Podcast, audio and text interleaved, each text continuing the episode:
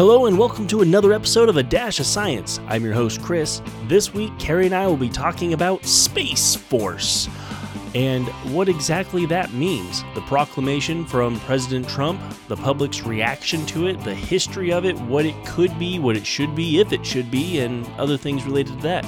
So sit back, relax, and enjoy A Dash of Science.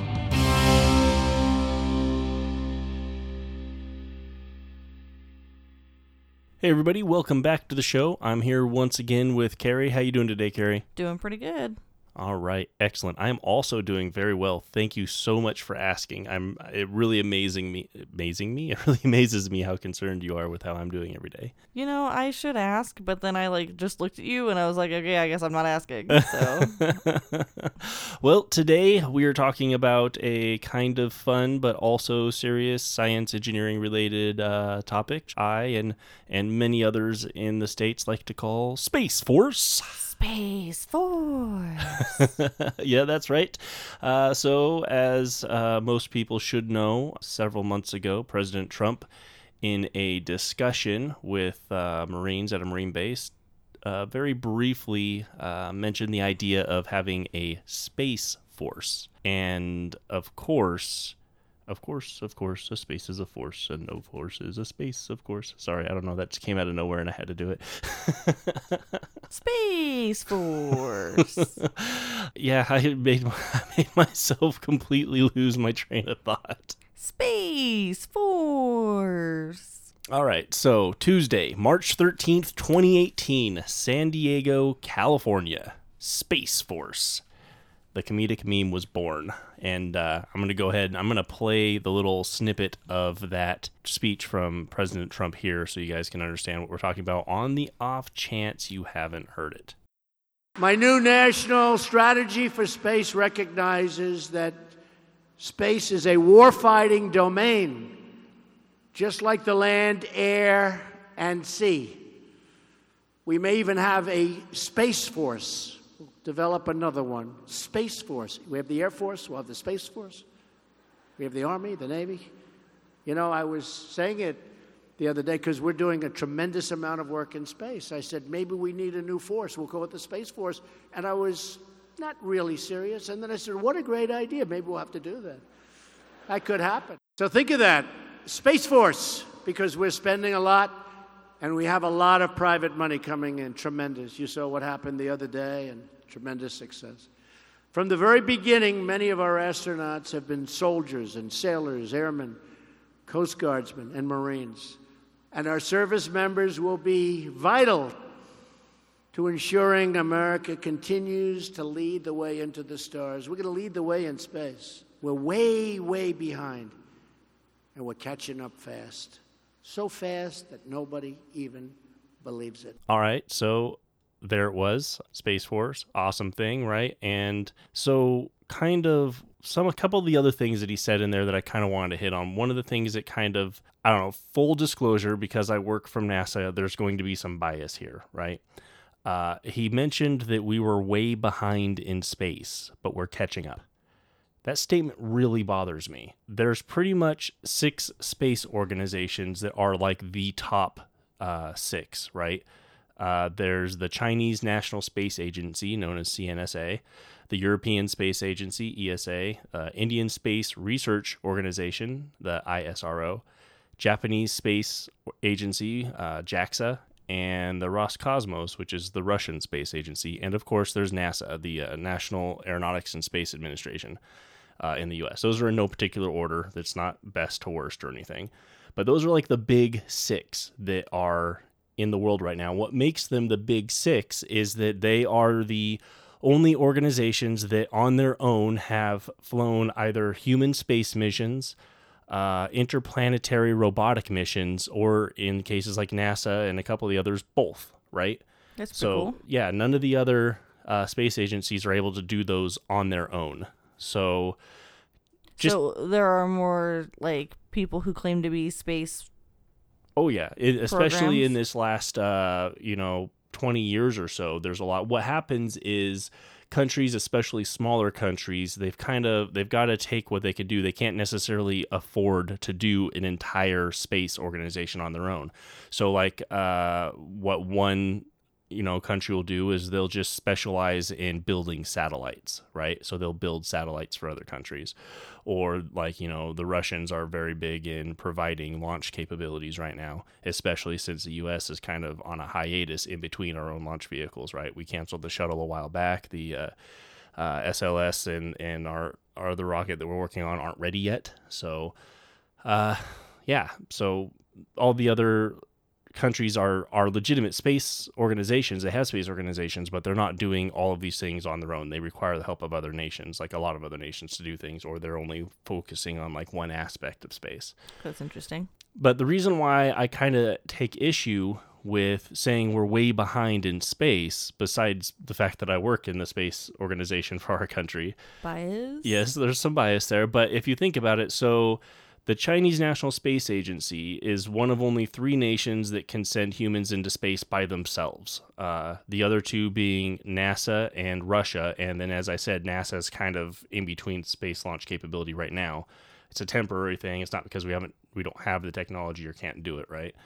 But uh, that's pretty much their claim to fame. I mean, they're very good at pretty much building their own infrastructure and their own space agency without the help of other countries, so they say, except for they had help from Russia. But uh anyways, I mean they're not bad, but like that's the extent. They're still relatively new. For being a, a top tier space agency, so to speak, they're relatively new to the game. Uh, mostly because there was a lot of tension with uh, Russia and China for the longest time, and you know their history, etc. Yeah. The European Space Agency is, of course, one of NASA's biggest partners, uh, but they're kind of like the masters at international cooperation, right? They are all about getting, I mean, there's lots of nations involved in the European Space Agency because Europe is not a country, right? I was gonna say I didn't even know that Europe had one. Like I didn't know they Oh, were yeah. doing anything in the space industry. They are very big partners with the U.S. And like I said, what happens is over there they'll tend each country will kind of specialize in a different thing, and then together they are part of ESA. So individual countries they don't necessarily have their own space organizations in Europe. They all kind of come together under the ESA and have different funding and stuff funded by their government, etc. It's kind of uh, I don't know. Everything over there is kind of hodgepodge that way, like the way that they work together as a single unit, but not with the European Union. Yeah, that's all weird. Yeah, it's so much different from how we work here because we're pretty much like the same size in landmass, and we have the same diversity in in I guess organizing state bodies with our states, but it's still like we're still much more one culture here than they are there. Oh yeah. But uh, so that's the ESA. Then you've got the Indian Space Research Organization, who is also really new, and they've hit a lot of great accomplishments. Right? They've got uh, a very very small budget, and what they've been able to do on that budget successfully is pretty amazing. But they have been around doing things that long. I hadn't heard of them either. Yep. So they've they've designed their own probe and have launched it, and they've designed and tested their own mini shuttle, and that's great. But that's pretty much the extent of where they're at, just because of the amount of time they've been doing it. Right. How long have they been doing it? Mm, I, I don't have a date on when they they came about, but I don't think it's been more than you know. Uh, 2000s is about the time where these newer smaller agencies have become prominent as as people were, we talk about and see doing things is my best estimate without having a, a date in front of me but uh so then you have the Japanese Space Agency, who are just very, very competent in space, but for whatever reason, they don't do like headline news level stuff very often, right? They're Yeah, just kind of there. They're solid. Uh, also a partner um, in the at the ISS. Uh, and then, of course, the Roscosmos, the, the Russian space agency, which between the Soviet Union and Russia uh, have a lot of stuff, like, and they pretty much dominated the first two thirds of the space race, the whole entire 50s, most of the 60s, up until the U.S. beat them to the moon, right? So they've got a lot of legitimate, like, for top space agencies, it's really it comes down to being between U.S. and Russia is essentially what it is. Well, Russia Yeah. slash Soviet Union, if you combine them as one country. Mm-hmm. But kind of just some information. So NASA is the first and only uh, country to send humans to the moon, right? Okay. Uh, first to send a probe to every planet plus Pluto. We've got international partnerships. We're number one organization in the world for interplanetary communication and telemetry and travel.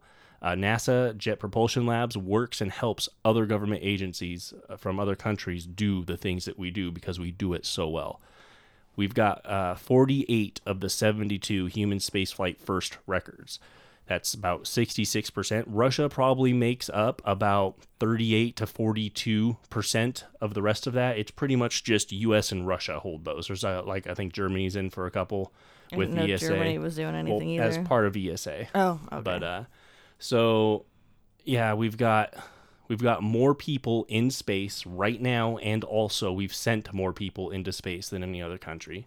We've got the most manned flights. Uh, we're second for the most time spent total in space. If you count Russia and Soviet Union as one thing, they've got the most time.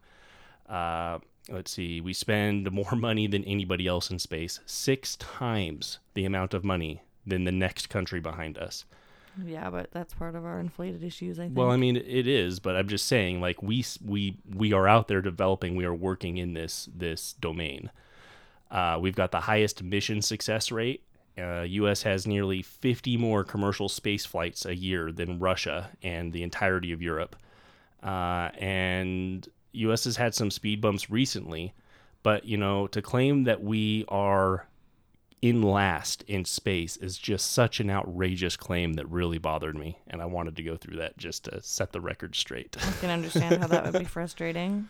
but uh, yeah so space force that's uh, that was the audio clip that kind of it kind of debated or it kind of initiated like an internet full of memes uh, so to speak right Yes, it did. um, and theme songs and weird videos. Right. Yeah. I mean, this is uh this is kind of one of the few times that I've regretted my choice of media because the memes, oh my god, the memes are so amazing. Uh, there's so many great ones comparing like the fantasy idea of what we expect it to be versus what it would really be. There's one I saw, it's like, oh, you expect it to be like Halo, but in reality, it's uh, Zapp Brannigan from Futurama.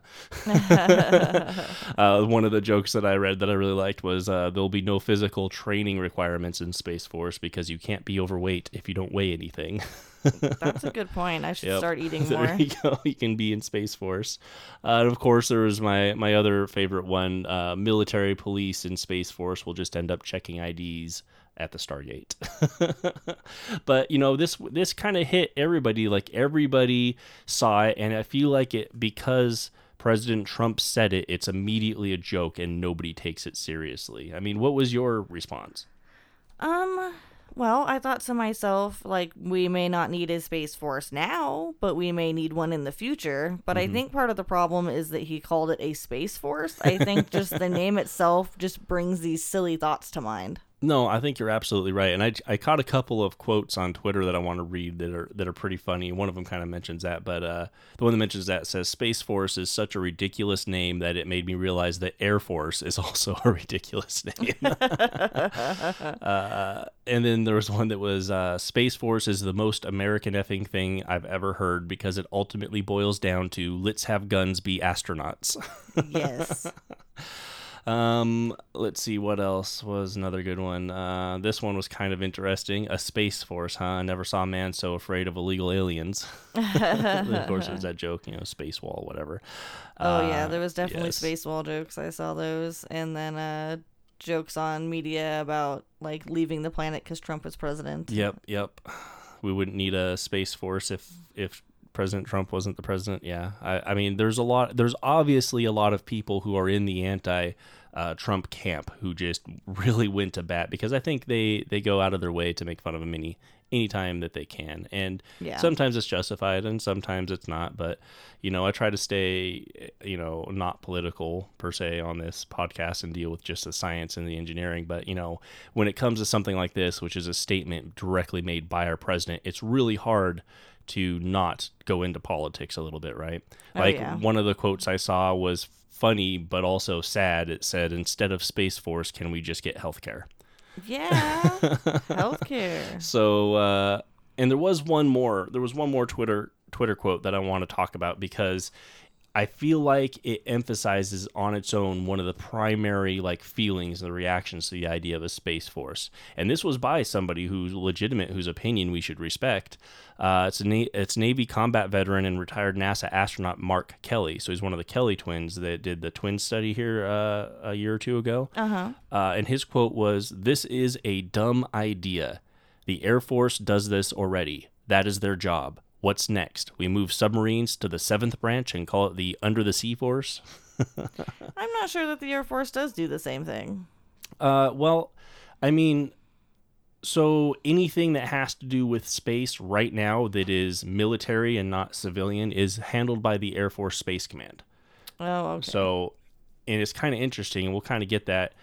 But uh, like I said, this is ultimately this gets to the core thought that the Air Force already does this, and branching off a smaller subsection as an independent branch is ridiculous. But I feel like people that are making these arguments maybe aren't familiar with the branches of our of our uh, defense, you know, our military and and what they do and how they came about. I mean, are you? Um, I think I am because you told me, but before that I wasn't. So, what if you were just to guess? Uh, you know, first of all, how many branches of the military would you say they are? I mean, if you remember what I was talking about the other day, but think about before that, how many branches of of the military would you say there are? Oh well, there's the Air Force and the Navy, and Army, and I think Marines are their own branch, but I'm not positive. And there's one more, Coast Guard. Right. So, first of all, most people have no idea that the Coast Guard is a, a branch of our military because it's kind of convoluted in the way that they work. Uh, you are right. The the Marines are an independent branch, but they got some caveats, uh, and they depend highly on the Navy, and they actually fall under uh, the Secretary of the Navy. So the way that it works in government is it is illegal for a military person to be overall in charge of any branch of the military. It has to be a civilian. This was one of the problems that they had with General Mattis. It had been such a short time since he was active duty that they felt that it was a concern that he would be moving into a secretary of the, you know, the armed forces position because it needs to be a documented, well established civilian in charge of our military. That's how our law works. That's, That's why the president, as a civilian, is the commander in chief in charge of our entire military. That seems kind of counterproductive. It is and it isn't. And you'll, I mean, everybody under this person is well listened to and respected military personnel. But in order to prevent ourselves from having a military state, civilians need to be in charge of the military at the at the top level. I can see that, but I can also see that you would want someone who has military training and military understanding in order to do what is best for the military. Sure, and that's where you end up having veterans hold those positions. The problem is with Mattis is it was a very short time since he became a, uh, a veteran, not active duty. Um, I think it's required like ten years or something like that. So he when his uh, when he was selected, he had to have a waiver for that, which got passed, which is fine. I'm a big supporter of Mattis. I think he's great for that position. But uh, the way that the Marines fall under the Navy is kind of, and we'll get into this more in detail later, it's kind of how the Space Force will uh, report under the Secretary of the Air Force.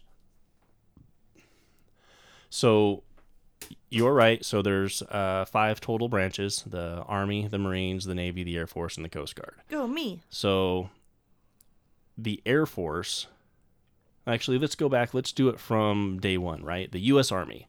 It is the oldest branch tied with the Navy in military in the U.S., started in 1775. Uh, it has been the ground force for the United States for about, what's that, 243 years or so, something like that.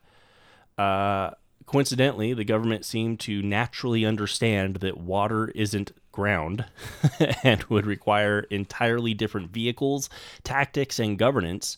And so started that same year the U.S. Navy, which would be the defender of the seas. Uh, now, since we already have a defender of the sea and a defender of the ground, it would be very stupid if we follow the ideas of Mark Kelly uh, to have any other separate branch do the same thing, right? Yeah, that would make sense. Marines, Coast Guard. Uh. I'm sorry I didn't hear that. Yeah, so that's the Army and and the Navy. They were started day one. Uh, the Marines are actually the second smallest branch, and while they existed as a group from day one as part of the Navy, uh, they weren't their own branch until like 1798, I think it was. But their purpose at first was extremely convoluted to the external eye, and it's actually changed several times since their uh, initial creation as a separate branch. But uh, before that, they were basically just the ground units of the Navy, right? Those are the guys that would come out of the boats and storm the beach. Okay, that makes sense. It does make sense. Um, but I thought that was stupid because the Army already does ground. Yeah, I guess the army shows up in boats too. Yeah, so what's next? Split the water between national water and water around the coast of our nation and create a new branch called the Coast Force? Coast Guard. Let's put a pin in that. so, what do the Marines do now? Uh, they are still a ground force, but they specialize in being, I guess, ready to go super duper fast, as opposed to just some of the Army units, which are just kind of fast. Uh, and they specialize in deploying, which I thought was a thing that all of our military does. Uh, I mean, there are specific uses that they use the Marines in, but I don't feel like there's anything specific to the way that they are organized that a unit in the army could not also do that. Uh, I mean, the army have units that do do that. They're special forces and stuff. Uh, but I guess the Marines can do it on boats. So who is special forces if they're not their own branch? So there's a special forces group in every branch of the military. So They're the just the good guys that get to do special missions. pretty much, yeah. The Marines have Force Recon, the Navy have the SEALs, uh, the Army has Green Berets, but then also above that is specifically called Special Forces. Uh, and then I can never remember what the Air Force one's called, but they have one too. All right. Uh, and then I don't know if the Coast Guard does actually. I think the Coast Guard special ones are the people that do the rescue. Like the plane rescues or the No, chopper rescues. I mean. Yeah, there was a movie made. I think it had Ashton Kutcher or maybe somebody like that in there, but uh, uh, there was a movie about it. It was like the top swimmers or whatever, or like rescue team or whatever. But I anyways, so they all have their own special forces, so to speak. Uh, but I mean, don't get me wrong here. I respect Marines and I respect any of my fellow veterans and service members or as individuals who deploy and they protect this country. I just don't understand the existence of the Marine Corps as a separate force if we follow the idea that doing something that another branch does already is stupid, right? Because the Marines have been here for 242 years as a separate branch doing things that other branches do. I mean, the Marines they don't they have to rely on the army and the air force and the navy for air land and and sea support and they have to rely on the navy for medical support. They don't have medics in, within the marines. They have to rely on you know the navy for their medical stuff. So it's just kind of weird that that exists already and has for the majority of the history of our country's military but space force is stupid because the air force already does that right I still think that there should be a definite definition between us, like our air and space, because it's not like you can just take an aircraft that you're flying and fly it into space. Sure, there's a definite. I mean, we'll get into the pros and cons of it that I think that that falls under, but I I, I don't think you're wrong there. But uh, back to our military, our our branch of our military. So the Coast Force, the Coast Force, the uh, Coast Guard was established in 1790. Uh, it's fallen under the Treasury Department. It's fallen under the Department of Transportation. I think back in in 2000s, right after 9/11, they swapped it over to the newly formed uh, Department of Homeland Security uh, and it can be utilized at any time by the Department of the Navy. Uh, so mostly they deal with illegal immigration and sea rescues. Uh, I guess like water police mixed with firefighters or That's- paramedics. Sounds pretty awesome. I mean, it's an important job, but it it could very very easily be something incorporated within the Navy that the Navy does. The only Like benefit, right? The only benefit to having it separate from the Navy is its ability to work under the home. I mean, really, that's all it is. It's a separate thing under the Homeland Security, right? Mm-hmm. It could have been that under the Navy. There's no there's pros and cons to making it that way or not making it that way that are probably pretty similar to the idea of a space force. So I just this is all goes back to how it's stupid because Air Force already does does this isn't a valid, uh, I guess, argument on its own grounds, right? Right. So yeah, I mean that's uh, that's kind of our little part on how the military work. So Your military rant. didn't see that coming, did you? Oh wait, no, we didn't talk about the Air Force, did we? so this is this is integral here because to the whole concept of of doing something that another branch does. The Air Force is uh, the most recently established branch of the military. I didn't know that. Yeah, it was. Go ahead. I would have thought it was the Marines or Nope. the Coast Guard. Uh, so all of those were started in the 1700s, right? Uh, the Air Force wasn't started until 1947 because planes didn't exist until like 1903. I was just gonna say that. I was like, it must have been a while. Yes. Planes. So before 1947, we didn't use any airplanes at all in the military, right? Because starting a new branch to cover something an existing branch already does is dumb, right? Right. And that's not how that worked. I mean, I mean that's exactly how that worked, except for the U.S. Army Air Force between 1941 and 1947, and before that was the U.S. Army Air Corps between 1926 and 1941, and then the Air Service U.S. Army between 1918 and 1918, and uh, the Division of Military Aeronautics also between 1918 and 1918. That one lasted six days Nice. uh, or the aviation section under the Signal Corps between 1914 and 1918, uh, or the Aeronautical Division under the Signal Corps between 1907 and 1914. So the Army handled aeronautics, all of aeronautics, for almost 40 years before the Air Force became its own branch. So the U, I mean, the U.S. spent 40 years trying to figure out how to handle the air domain within an existing military branch before realizing uh, that it would be best served as a separate branch. Because as the popularity of aircraft and technology involved in flying grew, it became abundantly clear that air was an entirely different battleground than on the ground or in the sea. that makes sense. Mm-hmm.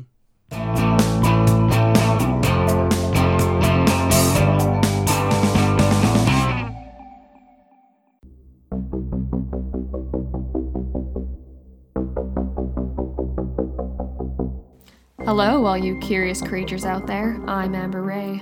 And I'm Andrew McKay, and we are the hosts of Into the Portal. If you like myths, legends, history with a paranormal twist, join us every week as we explore lesser known mysteries of our world and beyond.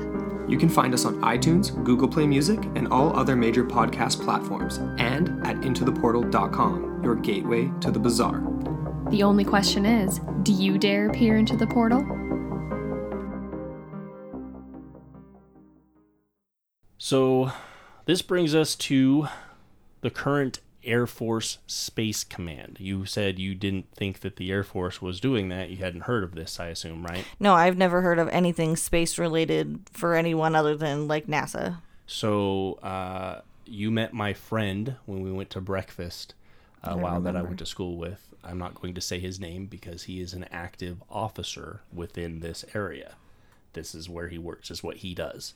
And I have talked to him a little bit to see if I could get him to come on the show and talk about a little bit of the stuff that he does and, and these ideas. But it's such a high level of importance, and there are so few people who do this that not only would he have to go through a lot of hoops to be able to speak and wouldn't be able to say a lot, even if we had done it uh, anonymously, it wouldn't have been very hard to figure out who he was. So, unfortunately, at this time, he can't speak to these things. But so the other thing that I kind of wanted to mention, it was interesting when the Army first started doing aeronautics, uh, they put it in the Signal Corps. And the Signal Corps would be like the people that do like IT and technology, like that kind of stuff related, or communications is what I'm trying to say there. Uh, That's so, interesting. Yeah, that, they didn't know where to put it, right?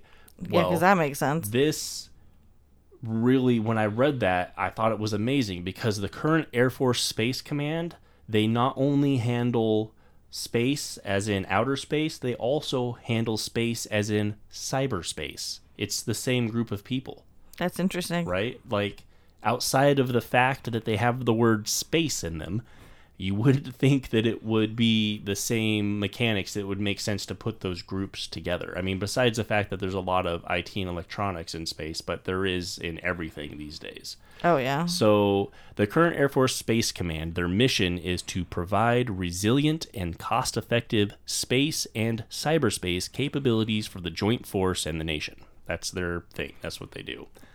So, Sounds pretty simple, I guess. yeah, Minus going into space. minus going into face. So, space. Space Force. so, again, just like the Army trying to shove something new and not well understood under signals, the Air Force and our government has combined cyberspace and space together. Uh, and like I said, I, I guess it's because they both have the word space in it. That's really the only thing I can come up with. That and they're both small. But I mean, there are a lot of crossovers for the IT stuff, like I said, but that's pretty much it. So I don't know. I don't know why they would do this, but so I was going to ask you what you know about the current Air Force Space Command, but based off of what you've said already, I'm guessing that's zero, nothing. I uh, absolutely nothing. I never would have thought that it was the same branch. Like I wouldn't even think the military handled it. Like I thought that there would be like NASA would handle it or something like well, that. see, a lot of people do wonder about that. NASA is a civilian organization, not a military one. While we do have to work with the Department of Defense for some things, especially with launches and, and uh, frequency for communications and stuff, we are not under the Department of Defense. We are probably one of the most benign government organizations uh, to exist. So That's crazy. we don't have i mean there's some sensitive but unclassified uh, but that is mostly to do with protecting private companies technology that they've developed right it's just like trade secrets essentially where you know even businesses in in the private sector have trade secrets they protect Yeah. so sbu is kind of protect secrets and then we have uh, ITAR, which is essentially used to protect anything that could be used for uh, uh, weaponry in space. So essentially, if I am going to build a missile system, uh, I can't just put that out into the public without having some things redacted because it could be taken by enemies of the state and used it that don't necessarily have that technology already. That makes sense. Uh, and then occasionally we work with places like DARPA and stuff like that, which or the DoD, which will have their own secret stuff that we're helping with. But NASA, as an agency, for the most part, we're publicly funded and a civilian organization. So we put everything out that gets reviewed and we push it out to the public, right? We don't work mm-hmm. like the Department of Defense, in which everything's secret and in a lockbox, and you have to use the Freedom of Information Act to get anything out of them. So, yeah. Interesting. So Straight to the consumer. straight to the consumer. So, some facts about the current Air Force Space Command. There's about 36,000 people across 134 locations, uh, which is definitely small, but I mean, it's not trivial, right? Yeah, it's not like itty bitty. Right. Uh, and it kind of breaks up into the kind of the bigger ones. So you've got the 14th Air Force at Vandenberg Air Force Base. That's the place that's just a little north from us. That uh, we see all the the missile or the rocket launches occasionally Oh, from. yeah, okay. Uh, so they provide space capabilities for the joint uh, force uh, flight through the operational missions of spacecraft, like space lift, like the rockets, uh, position and navigation and timing, satellite communications, and missile warning and space control. That's what they do. I feel like their names are supposed to be really obvious to tell you what they do, but they're always really long and convoluted. And technical. But uh, and then there's the 24th Air Force at San Antonio, Texas, which provides uh, combat commanders with trained and ready cyber forces. So it's not related to space; it's related to cyberspace. Uh, there's a Space and Missile Systems Center in LA, which designs and acquires all Air Force and most of DoD space systems. Uh, oversees launches, um, completes on orbit checkouts, and then turns systems over to user agencies after they're on orbit. Uh, so and they also support global positioning and defense satellites, ComSats, uh, Milstar systems, uh, launch vehicles. What's a Milstar system? Uh, that's a military satellite, Oh, usually. That makes for, sense. Uh, observation stuff, yeah. Uh-huh. um, spying. yeah. That's, for combat that's what purposes. they're doing. uh, launch vehicles, defense meteorological. That's one that I had to look up. The defense meteorological satellites. That seems weird. They're weather satellites for use in defense. And the best that I can come up with, because I mean, when we're dealing with the DoD, a lot of this stuff is hard to get at. Uh, but the best I can come up with is it's used essentially to track weather patterns for logistic purposes. uh, for transferring from you know between theaters of combat and stuff like that. Um, but yeah, and then space infrared systems, which I they didn't go into detail there. So uh, well, it's sensor space systems. and it's infrared and it's sensor systems. it's remote sensing is what that is. But uh, then there's the Air Force Network Integration Center, which again isn't space; it's for networking and all that kind of stuff. And then there's the Air Force Spectrum Management Office, which is who controls all of the spectrum uh, for communications and comms and stuff for RF engineering between vehicles. So that's not directly space, though it can include space communications. Uh, so essentially, the space capabilities it can do space lift operations on the east and west coast and at the launch bases, uh, and then control for the con- conduct of DoD against some NASA stuff, uh, commercial launches, command and control of all DoD satellite space uh, and and infrared based systems. So that is what they do right now. So That's if a we lot of stuff, actually. yeah, if we were to start a quote unquote space force today, right now, it wouldn't be space marines and spaceships with lasers on them. It would be taking over these duties from the Air Force. That's all it would be right now today. Yeah, that's a lot less exciting. Yes, it is, and probably a lot less people want to go run and join that. But uh, some form of military in space has existed since like the last days of World War II, uh, with the Operation Paperclip and getting all the German scientists and stuff over here, and the rocket technology. Uh, and so military has been in space since day one in the United States. It's not a new thing. Like since there's been something able to go to space, we've had a part of the Air Force that deals with it.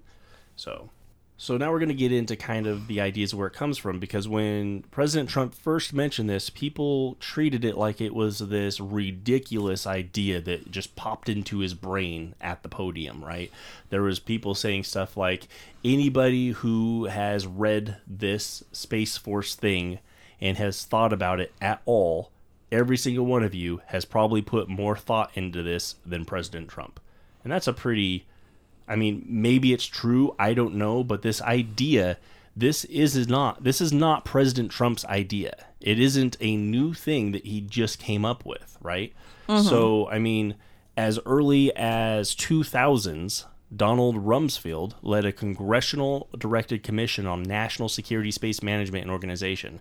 And this commission recommended an internal reorganization of the Air Force to consolidate DoD's space related activities under a single undersecretary of the Air Force to be called the department's executive agent for space. And this would handle all policy, acquisition, and operations of space related activities. And this didn't pass because, uh, you know, 9 11 happened and that kind of, you know, Shifted our- threw a wrecking ball, so to speak, into all of everything we were doing. And it was kind of put off to the side, so it never got passed. Uh, I mean, and that, so that's 2000. And then as late as 2017, um, the United States Space Corps was proposed as a sixth branch of the U.S. Armed Forces, and would have consider and would have consisted of the Air Force's Space Warfare Mission, and which is currently called the Air Force Space Command. So this was, uh, I guess, opposed by many Air Force, military, and space professionals. Uh, they didn't think that it would address the acquisition issues that uh, were being proposed as a reason to do this uh, and that it would derail integration between space and other military domains, causing additional and unnecessary bureaucracy. So instead, they gave the Air Force Space Command more autonomy within side of the Air Force. That's interesting. Yeah.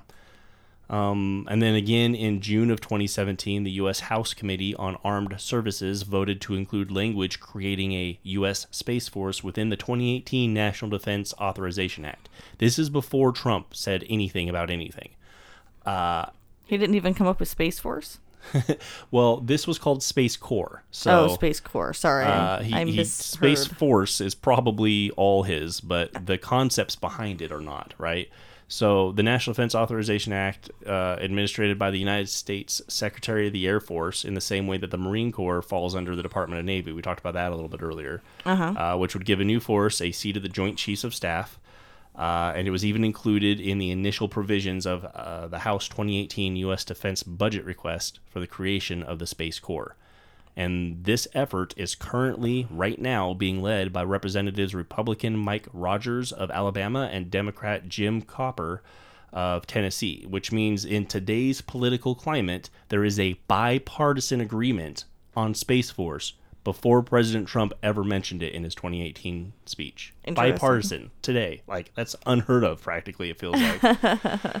uh, again, this is uh, opposed by the Department of Defense, U.S. Air Force, uh, U.S. Strategic Command, Air Force Space Command, Secretary of Defense James Mattis, uh, a bunch of other important people. I mean, there are a lot of people who are opposed to this, and you got to kind of wonder why. I was just gonna ask that. Like, do you have any sort of in, like understanding into why they said I no? do a little bit, uh, which we'll talk about here in a second, but I just wanted to point out that the June 28 President Trump announcement uh, was in an address to the newly reformed National Space Council, uh, a directive to create a sixth branch of the U.S. Armed Forces. So this is now a directive that President Trump has made to create a Space Force, which would be an independent branch from the Air Force. So whether or not that gets passed through Congress is questionable because, like I said, there's a lot of people opposing it. But as of now, he has proposed and, and announced his plans to do this to the National Space Council.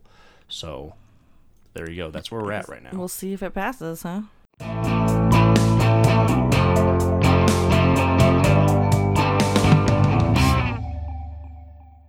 Dear VetTix, thank you for a great experience and for your support the military and veterans. Thank you so much, VetTix. Our family has gone through a lot the last few years, and this gave us a nice break. Every empty seat at a concert game or a special event is a missed opportunity to say thank you to a veteran. Give your extra tickets to VetTix. Give something to those who gave. For more information on how you can make a difference, go to vettix.org. you asked me kind of what the pros and cons were, right? Like, or what what were the arguments against doing this? Yeah. So I don't know. First of all, so everything that we've talked about, where are you standing right now? Um, I came into this thinking that, um, I mean, there's a lot of space out there, and God forbid something does come our way, we need to be prepared, right? I don't think we need fighter jets and lasers, pew pew, but I mean, we need some sort of something to govern what's going on in space, you know, like whether that's watching satellites or looking for, you know, meteors or whatever they could do at this point to keep them busy, mm-hmm. I guess, and then we would always be prepared. Yeah, I mean that is a good point. I don't know. I mean, this would draw easily into a conversation about the reality of potential aliens and if aliens are existing and going to come here at any point.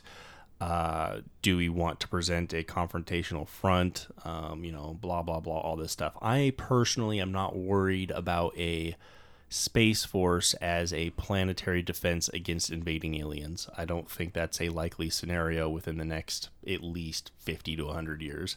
Yeah. Uh, so, and then the other idea of kind of watching out stuff, it kind of reminds me more of a police force. I was just gonna say that they need to police space. And one thing that we try not to do, though not very successfully, is separate our police force from our military.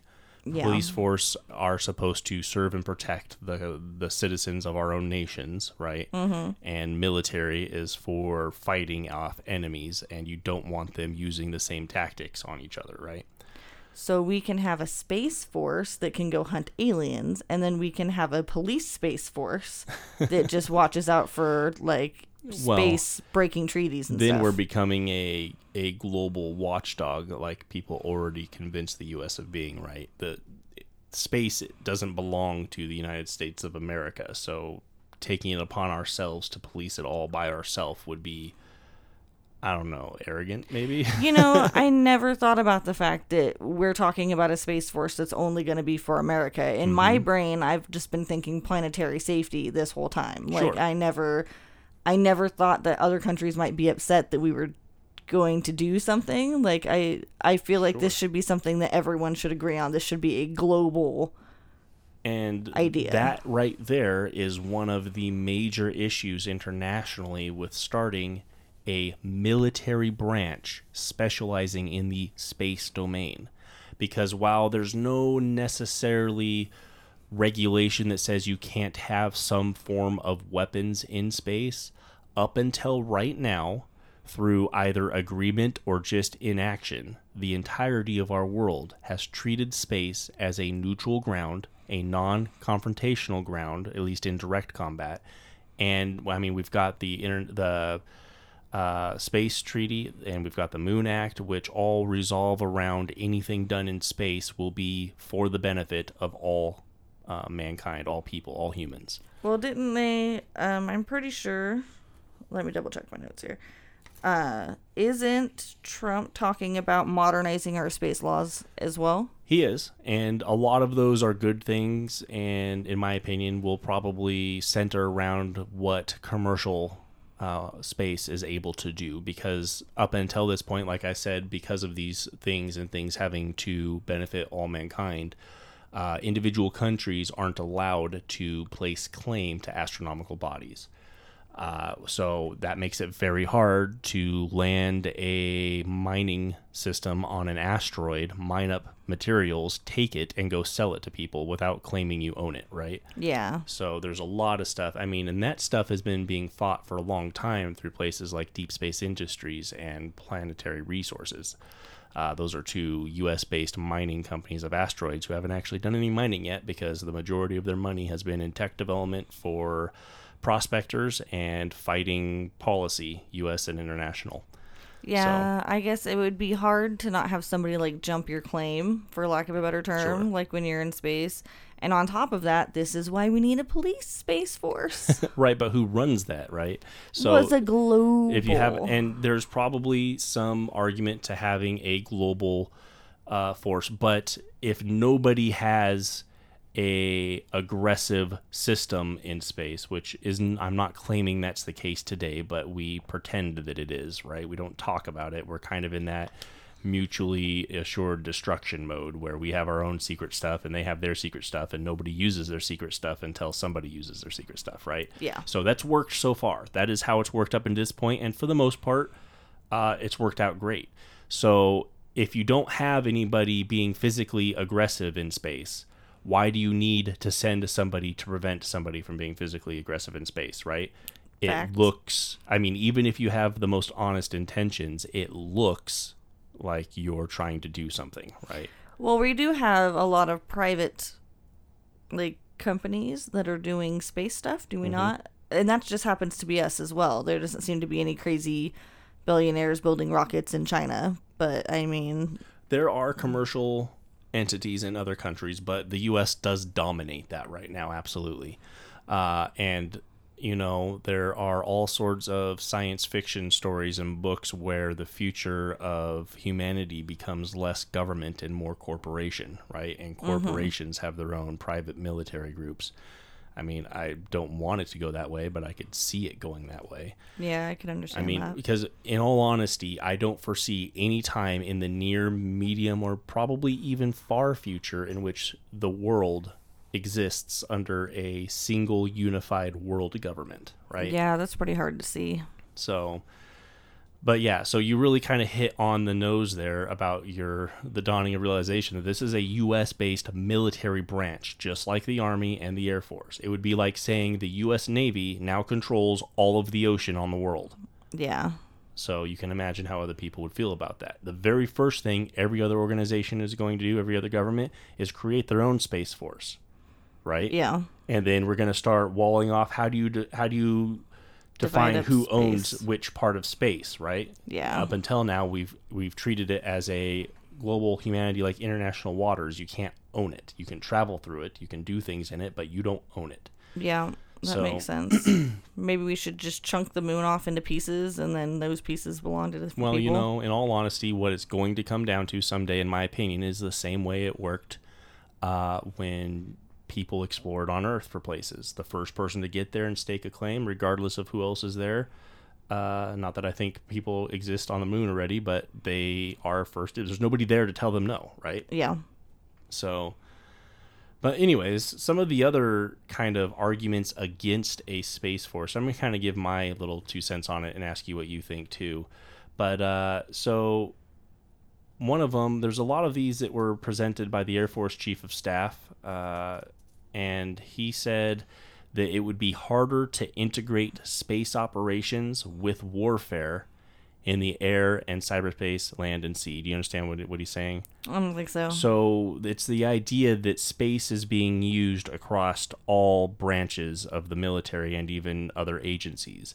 And so if you take Space Force out of Air Force Space Command and make it its own uh, its own branch, you're going to increase the complexity and make it more difficult to integrate space operations with these other organizations. You're talking like satellites and that sort of stuff. Yeah, that would be the number one thing. Now I'm tracking. So, what do you feel about that statement? Do you think that's a reasonable argument against Space Force? I guess if it's that big of a deal, yeah. But I just I feel like everything we do is convoluted, and we always find a way out of it. So I, think mean, that's pretty good analysis. Uh, in my opinion, the Air Force already has to integrate space operations with the Army and the Navy and other DoD uh, orgs as well as NASA. So, what difference does it make if the host organization is Air Force or if the host organization is Space Force? The bureaucracy already exists.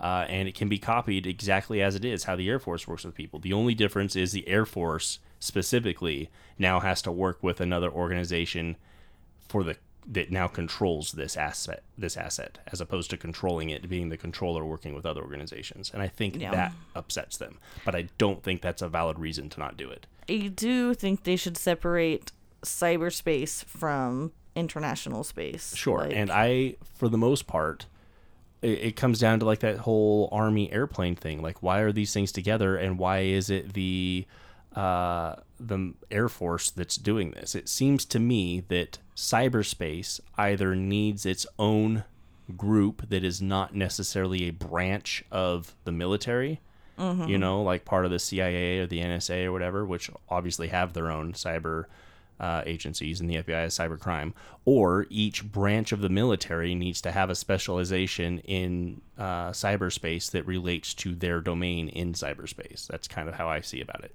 Well, you know, we do love to make things and give them acronyms, Uh-huh. so we should totally just make it its own thing and give it an acronym. there you go. But uh, you'd have an even smaller organization than the Space Force, I suspect. But, Probably. uh, but I mean, that stuff is more effective when it's done. Like, True. yeah. So I've put kind of a ratings on these. Uh, this one I didn't give any rating. It's a zero. It's not a strong argument. It's not a detraction. I don't think that it's a good support for not doing something. So I gave it a zero. What would you give it? A one, negative one, or zero? One would be for Space Force. Negative one is against. Zero is not an argument for or against. For this last argument we just had, um, it is an argument against. Okay, is it just- a valid argument? D- does it provide something that is something that's of a legitimate concern? My issue is you already have this cross agency stuff going on, so I don't understand why it would be any different. Yeah, I I guess it would make things harder for the Air Force to start with because they would have to be used to not being the ones in control of that stuff. Exactly. But then again, that would make our Air Force less convoluted, which would probably be a good thing, right? Mm-hmm. I think it's about losing control of an asset. That's what I think that argument is about. And that should not be an argument to not do something because it's not the US is losing control, it's the Air Force is losing control. Yeah, for sure. Um, the next argument is kind of similar, but it's just a general statement that I, I don't know. I pulled it out because I heard it a lot. It's more complex, more boxes on an organization chart. Essentially, you're creating an entirely new uh, organization chart of people to do something that's far more complex than just leaving it as it is. Well, we need more jobs, right? True. So, where do you stand on that? I don't know. Say it again. So, creating a separate space force would be more complex and just add more boxes on the organization charts.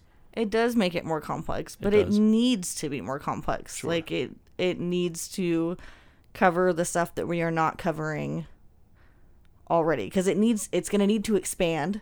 So if it's going to get bigger anyway, Mm-hmm. it would be less convoluted to give it its own I think identity. I, I think I agree with you. I don't think complexity on its own is an argument against doing something, right? The argument should be is this best served by how it is or is it best served by a slightly more complex system that will handle it better, right? That's the question. the just fact that it is complex on its own shouldn't be an argument not to do something. So I gave that a plus zero as well. A plus zero. Plus zero. Is that like a plus or minus zero? Uh, yeah, minus zero is. I don't think it's valuable as is, but it definitely it's uh, more towards not. I'm, I'm making this up. There's no plus or minus zero. It's just a zero. Uh, so the next argument was it will be more expensive to do the same job that we are already doing.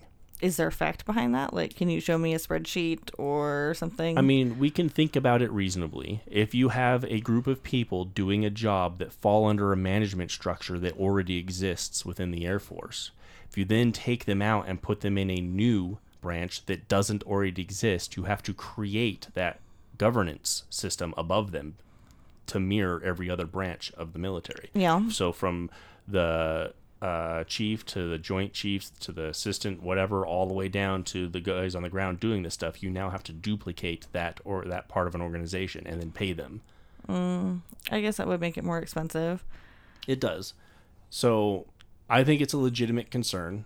Uh, if we are not or cannot increase the workload or the area of this uh, branch, this new branch, uh, why would we create an entirely new branch which will require its own layer of governance, like I said, uh, which will cost significantly more money? So I gave that a minus one. That is a definitely a good argument towards not creating a space force. But in the truth, we really do need jobs. Everybody needs a job, and there's a lot of people who would sit around that could go in there and. But I mean, that's kind part of a political question. But and that's a uh, that's a slippery slope. That's kind of like the snake eating its own tail, right? Mm. So overall, it is not very sustainable to create just government jobs for your out of work people and pay Mm-hmm. them out of taxpayer money. Yeah, I guess. So you're you're not you're making them feel better and you're providing them food and place and that's great, but that's not sustainable. You need to bring in money from outside of taxpayers in order to pay new people to do that. So, anyways, uh, what's the next one? Uh, separation is not good because we are currently working on integration within the Air Force. So, what he's saying is we are currently actively working on better integrating the Air Force Space Command within Air Force as it is, working to make it better work within the Air Force. So, because they're actively trying to make it work better within the Air Force, we shouldn't pull it out of the Air Force. That's essentially this argument. It's already having an issue, so just if you're if you're already doing it, just do it for Space Force. Right. I, I agree with you. I mean, this is again, this isn't an argument against separation. This is just stating what they're currently doing. Uh, if it's working, that's great. But if it's not working and it won't scale to where we need it to be, then we need to change it, no matter what we're currently doing. Right. Yeah, I agree. So I gave that a zero. That is definitely not a strong argument, in my opinion. Uh, space is used in every mission and growing continuously, so we shouldn't split it. That was the argument, and I can't even explain that to you because I don't understand how that's an argument. Like it's a statement. It is a statement. It's I don't know. I would say that it's kind of an argument. Like if we need it and right now we have it, if we agree to have this space force, then we may have to share it or give it up. You know I- what I'm saying? I guess. I don't know. This seems more like a pro argument to me. Uh, we are acknowledging that it is growing really fast, and we are acknowledging that every other agency and aspect is using it. So, how is that not an argument to make it its own thing and better, like, supply it and pay and pay for it? You can't see my shrug, but I'm shrugging. like, uh, so I, I gave it a zero. I wanted to give it a plus one, but I, I talk about this argument in the pros here in a second. this is definitely a plus zero. Yeah, plus zero. Uh, and then the last kind of con claim, con claim, that's not a con, but you know, pros and cons con. And the last con claim is uh, now is not the time because the nature of war in space is changing. We are in a transition period. Talking management instead of lethality would distract and slow down our progress in space as a war domain. I hate that they call it space as a war domain because I mean we're not fighting in space. Sure, but I mean, I understand what you're saying. We are not right now. But the concept with it being military related is everything is a war fighting domain air, ground, and sea. previous to now, or previous to maybe 10 years ago, we didn't really see space as a war fighting domain yet because there was no capability, no apparent movement. You know what I mean? So it was just, it worked kind of as a place like high ground to supplement the actual places what we were fighting at. But the fear and the idea is that we are getting to a point now where we will need to be fighting wars in this area. So, because this is changing right now, which is legitimately a true statement, they are saying that this is a transition period. And if we take the time to worry about all the bureaucracy and the government management instead of working on ways to make our ability to be lethal in that space match whatever potential threats we have, we're slowing ourselves down. And this kind of comes from because when we split the Air Force off from the Army, we did it like a full decade or two, like a full generation, they said, after all of the places in Europe did this. So we were behind when we did this with the Air Force. I don't think they want to do that same mistake again. So I think it might be pushing uh, them to want to even though that seems like an argument to separate space early, they're using it as an argument to say we need to concentrate right now on developing our abilities to defend in this space as opposed to working out governance and paperwork, right? Uh, Why can't we do those things at the same time? That is a damn good question. uh, I'm not really sure why this is a sound argument. It seems like you'd want to make the change while you're actively like While not- things are like, already while things are changing and not actively fighting. If we do work on all our stuff now and then some I mean hopefully not, but someday we get in a war in space, physically in space, that seems like an even worse time to separate this out into a different branch, does it not? Oh yeah, that seems like a little too late. yeah, so yeah, I don't know. I I put a plus zero on that one too. but uh, so all in all, we've got really one good strong argument to not uh, create a space force. Man, I'm kind of sad because I really wanted to go fight in space. Yeah. Well, let's kind of talk about kind of some of the pro claims, and these are kind of general statements I've read around, and then some of them are my own arguments. But uh, so the first and foremost is that space is too important to not have its own service. I concur. I think that's uh for lack of a better way to say it, like space is the new frontier. Like it's the only place we really haven't gone, and Right. we, I mean, we have no idea really what is out there. Still, still don't know. Yeah. I mean, I think this is a true statement, but I don't think it's a strong argument personally. Uh, because, yes, space is important. It is important enough to ensure that however we oversee it, that that method works. Right? It's important that we give it the attention that it needs, but that doesn't necessitate that it has its own service to do so, I think. We just need to make sure whatever we're doing is working. Now, I'm kind of leaning towards we do need one, but I don't think this argument is a good one. So I give it a, a plus zero. uh, space has grown exponentially and will continue to do so, much the same way that the air domain became extremely important when we decided to split the Air Force from the Army. Is he saying that space is expanding? Well, space is, yeah.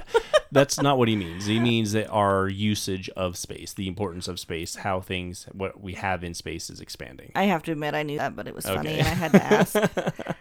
uh, now I got sidetracked with my thought and I've lost my actual thoughts. All right. Well, I'll just say that Oh, we I- need it more. I mean, we do. We do. I mean, it, obviously, we're not. What am I trying to say? Like, our NASA isn't the only thing that's going into space. Like, there are lots of people who are shooting things into space. Yeah. And the number seems to be going up and up and up and up. And so, I mean, we kind of need to get ahead of the curve. Yeah. Uh, I think it's a very sound argument. Uh, I'm not sure that the space domain is as easily as accessible in general as this kind of makes it out to, to seem, uh, or as easily usable uh, or quickly populated as like the air was. Like you build an airplane and you fly, and you can get like hundreds of them in the air, right? And you can do that within a year. Uh, you can't really do that in space. Um, so I'm I'm not sure that that we have the time restraint on doing this that that this argument makes it seem like we do if that makes sense so it's still a strong argument for creating a space force i just don't think it's a strong argument for creating one right now I guess that makes sense. So I gave it a plus 0.5. Yeah.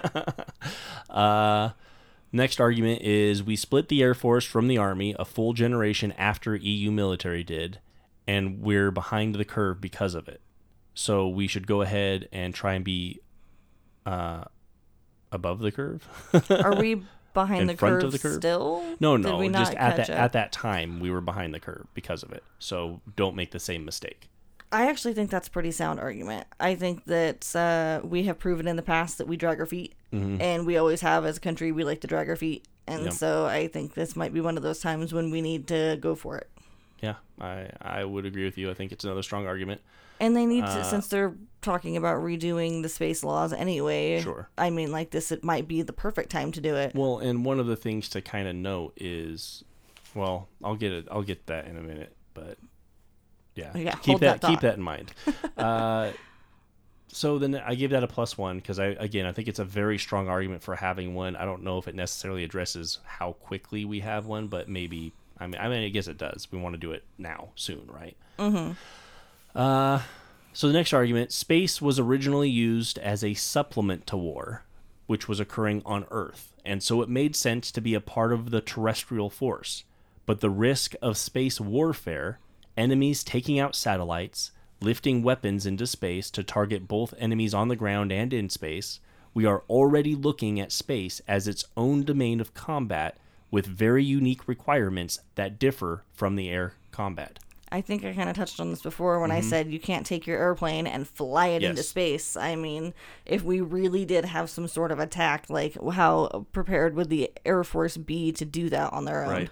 There was actually, I mean, if you look at even as far back as like Star Trek, right? Mm-hmm. Though Starfleet is not a military organization, mm-hmm. it very, very much resembles the Navy, not the Air Force Okay. because in fact outside of the fact that you're dealing with pressures pulling out instead of pushing in the creation of your vessels and how things work in space is more in tune with how things work in water than it is in air That's interesting. Uh, I wondered about that. so the Air Force isn't even necessarily the best, you know, in some aspects, uh, branch of the military to be working with vessels as a like a fleet, right? Oh yeah.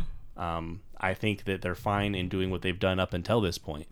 But so I think this, I mean, just like water is different than than ground, and both are different from air in your tactics, in how you fight, in the vehicles that fight in those domains. So too is space. So I think this is a very very strong argument Plus for one. yeah. Uh, I I gave it a plus 0.5 because while it is a very strong argument for having one, that is no argument for having it now versus in 20 years. Whatever.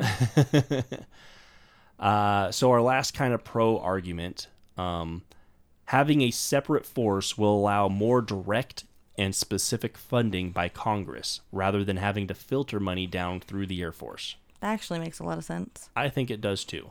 Uh, there's a lot of confrontation on this argument. This is an argument that I had originally, but then I've seen it echoed in in other places. So obviously, it means it's a sound argument, I guess. Uh, I don't think that's true because I can hear some weird Yeah, crap whatever. from people all I meant time. from like professionals in the, in the area, like the people that are Mm-hmm. pro space force in the space and military. They have this uh, mindset, but I think it's a good argument. Uh, and while true, it would also take away the ability to kind of slide money from one project to another.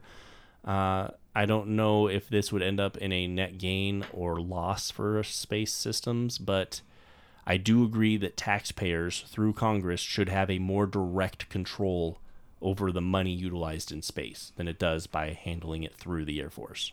I agree. So, again, a good argument for splitting. I don't know if it's a good argument for splitting right now, so I gave it another point plus five. But I mean, we're sitting at uh, one, two point five, four, and one against. So I think, I think based off of just this, I think it's a strong uh, arguments for creating one. What do you think? I don't know. It still seems so fantastical You know what I mean? Like It you put the word space on it and it Mhm. makes it sound like it's like a fantasy, like it's out of your brain. But I mean, I think we should just go for it. Like we might as well just do it. We can always back out and say we don't want to later on. Yeah, and I've been looking at this purely as a practical, isolated nation idea up until this point, right? In Mhm. which I agree that we should probably make one. It makes sense within the realm of thinking about it in the context of military personnel to me. Uh, but I think many of the con arguments can easily be used as justification for combining the other branches of defense. No one seems to notice that. Uh, and I really feel like even though there are legit reasons to not create a Space Force, at least for right now, that a lot of the people that are arguing against it are simply having a knee jerk reaction to change. These are specifically people within the Air Force, Mhm. or a knee jerk reaction to the fact that they have this understanding that this seems to be President Trump's idea, that Yeah. it didn't have any history before he talked about it. Um, I mean, if we created this branch, the branch will be small and limited. I mean, potentially for a long time, and this might be seen as a negative. But there is a huge advantage to having a system in place to change and adapt as needed when we need it to, as opposed to trying to build it up at the time. Yeah, for sure. It's easier to change something than to start it from fresh. Absolutely. Now, I said earlier that I've been thinking about this in a military domain context. We kind of briefly touched on the other aspect of what this does as a global community. What does it look like to the rest of the world when the United States says, you know what? Right now, we need a military branch solely for space. Yeah, I think that's definitely going to put a like laser beam on us, you know, like it's going to be very intense, I think. I think what could very easily happen if we are not careful, and I'm not sure we're not already headed here to begin with, let me be clear, is a new arms race in space. I'm I could see that happening for sure. hmm So, whether or not it is a good idea globally for global uh, participation, um, I don't know. But I don't think I, am naive enough to think, like I said earlier, that there will be an uh, unified world government anytime soon. And as much as I want space to be a place of peace, prosperity, and international cooperation, there are too many nations today that can't manage this now here on Earth. That's true. So, what's going to happen when countries like China, Russia, or even us, uh, who have not signed uh, or ratified the Moon Treaty, decide that they want the same resources for themselves as another nation? Yeah, that's going to be really difficult. Mm-hmm. So, my my split of this argument is first and foremost, if we create a space force now, it is simply going to be handling the stuff that the current Air Force Space Command handle. We are not going to be deploying space marines in X-wings shooting lasers. There is no need for that at this time, and I would actively argue against being the first nation to create those things. Maybe when we get to the point of being a spacefaring race, like a stable spacefaring race, colonizing multiple places, transferring back and forth between those things, people and goods and things of value. Uh, and it's been going on long enough that there are legitimate societies on different places. Maybe then do we start developing some form of armed craft in space. But until then, I think being the first country to do that is a serious mistake. Yeah, that's a slippery slope because uh, once you do it, everyone else is going to do it, and then it's going to start all kinds of issues. And then that's going to be like, my X Wings won't fire on your X Wings as long Right. as your X Wings don't fire. You know what I mean? So, Space Force. Space Force? Space Force? What is your final thoughts? First of all, do we need one at all? I think so eventually. Do we need one now? Well, we kind of already do have one in the Air Force, so I guess, yeah. Okay. Do we need lasers and space marines now? Not right now, no. Should we create them now? No. All right, I think that's pretty much what I think too. I think there's no reason, there is no good reason to not create a space force now called the U.S. Space Corps, which would be my vote, the one that was already in existence of trying to be created before President Trump's speech. So long as that Space Force only consists of the current activities that the U.S. Air Force Space Command is currently doing, and that we are not the first country to start developing futuristic space weapons. Whether or not that's a legitimate thing, I don't know. But I honestly don't think whether or not we create or don't create a Space Force has any relevance on what the Department of Defense is developing for space. I agree. Any final thoughts? Um, yeah, I actually heard a joke that in 1978 there was a TV show called Space Force, and it was described as Northern exposure in space. uh, I've never seen it or heard of it, and now I kind of want to watch it. I kind of do too. I thought I should put it out there. Maybe other people would be interested in figuring it out. Oh, excellent. Well, uh, I guess that's all I have now. Are, are, are you good? You got anything else? I'm good. All right. Well, if you guys have any opinions on the idea of a space force and you want to talk about that or any of the things that we said, you can email me at chris at dash of science uh, or you can catch me on twitter at physicist chris or on facebook.com slash dash of science let us know what you think let us know uh, any ideas you have on this topic but uh, until next time have So, a uh, great day oh Chris, go ahead Chris. Yeah. Um, how was your day? it was good carrie thanks Thanks. bye Bye.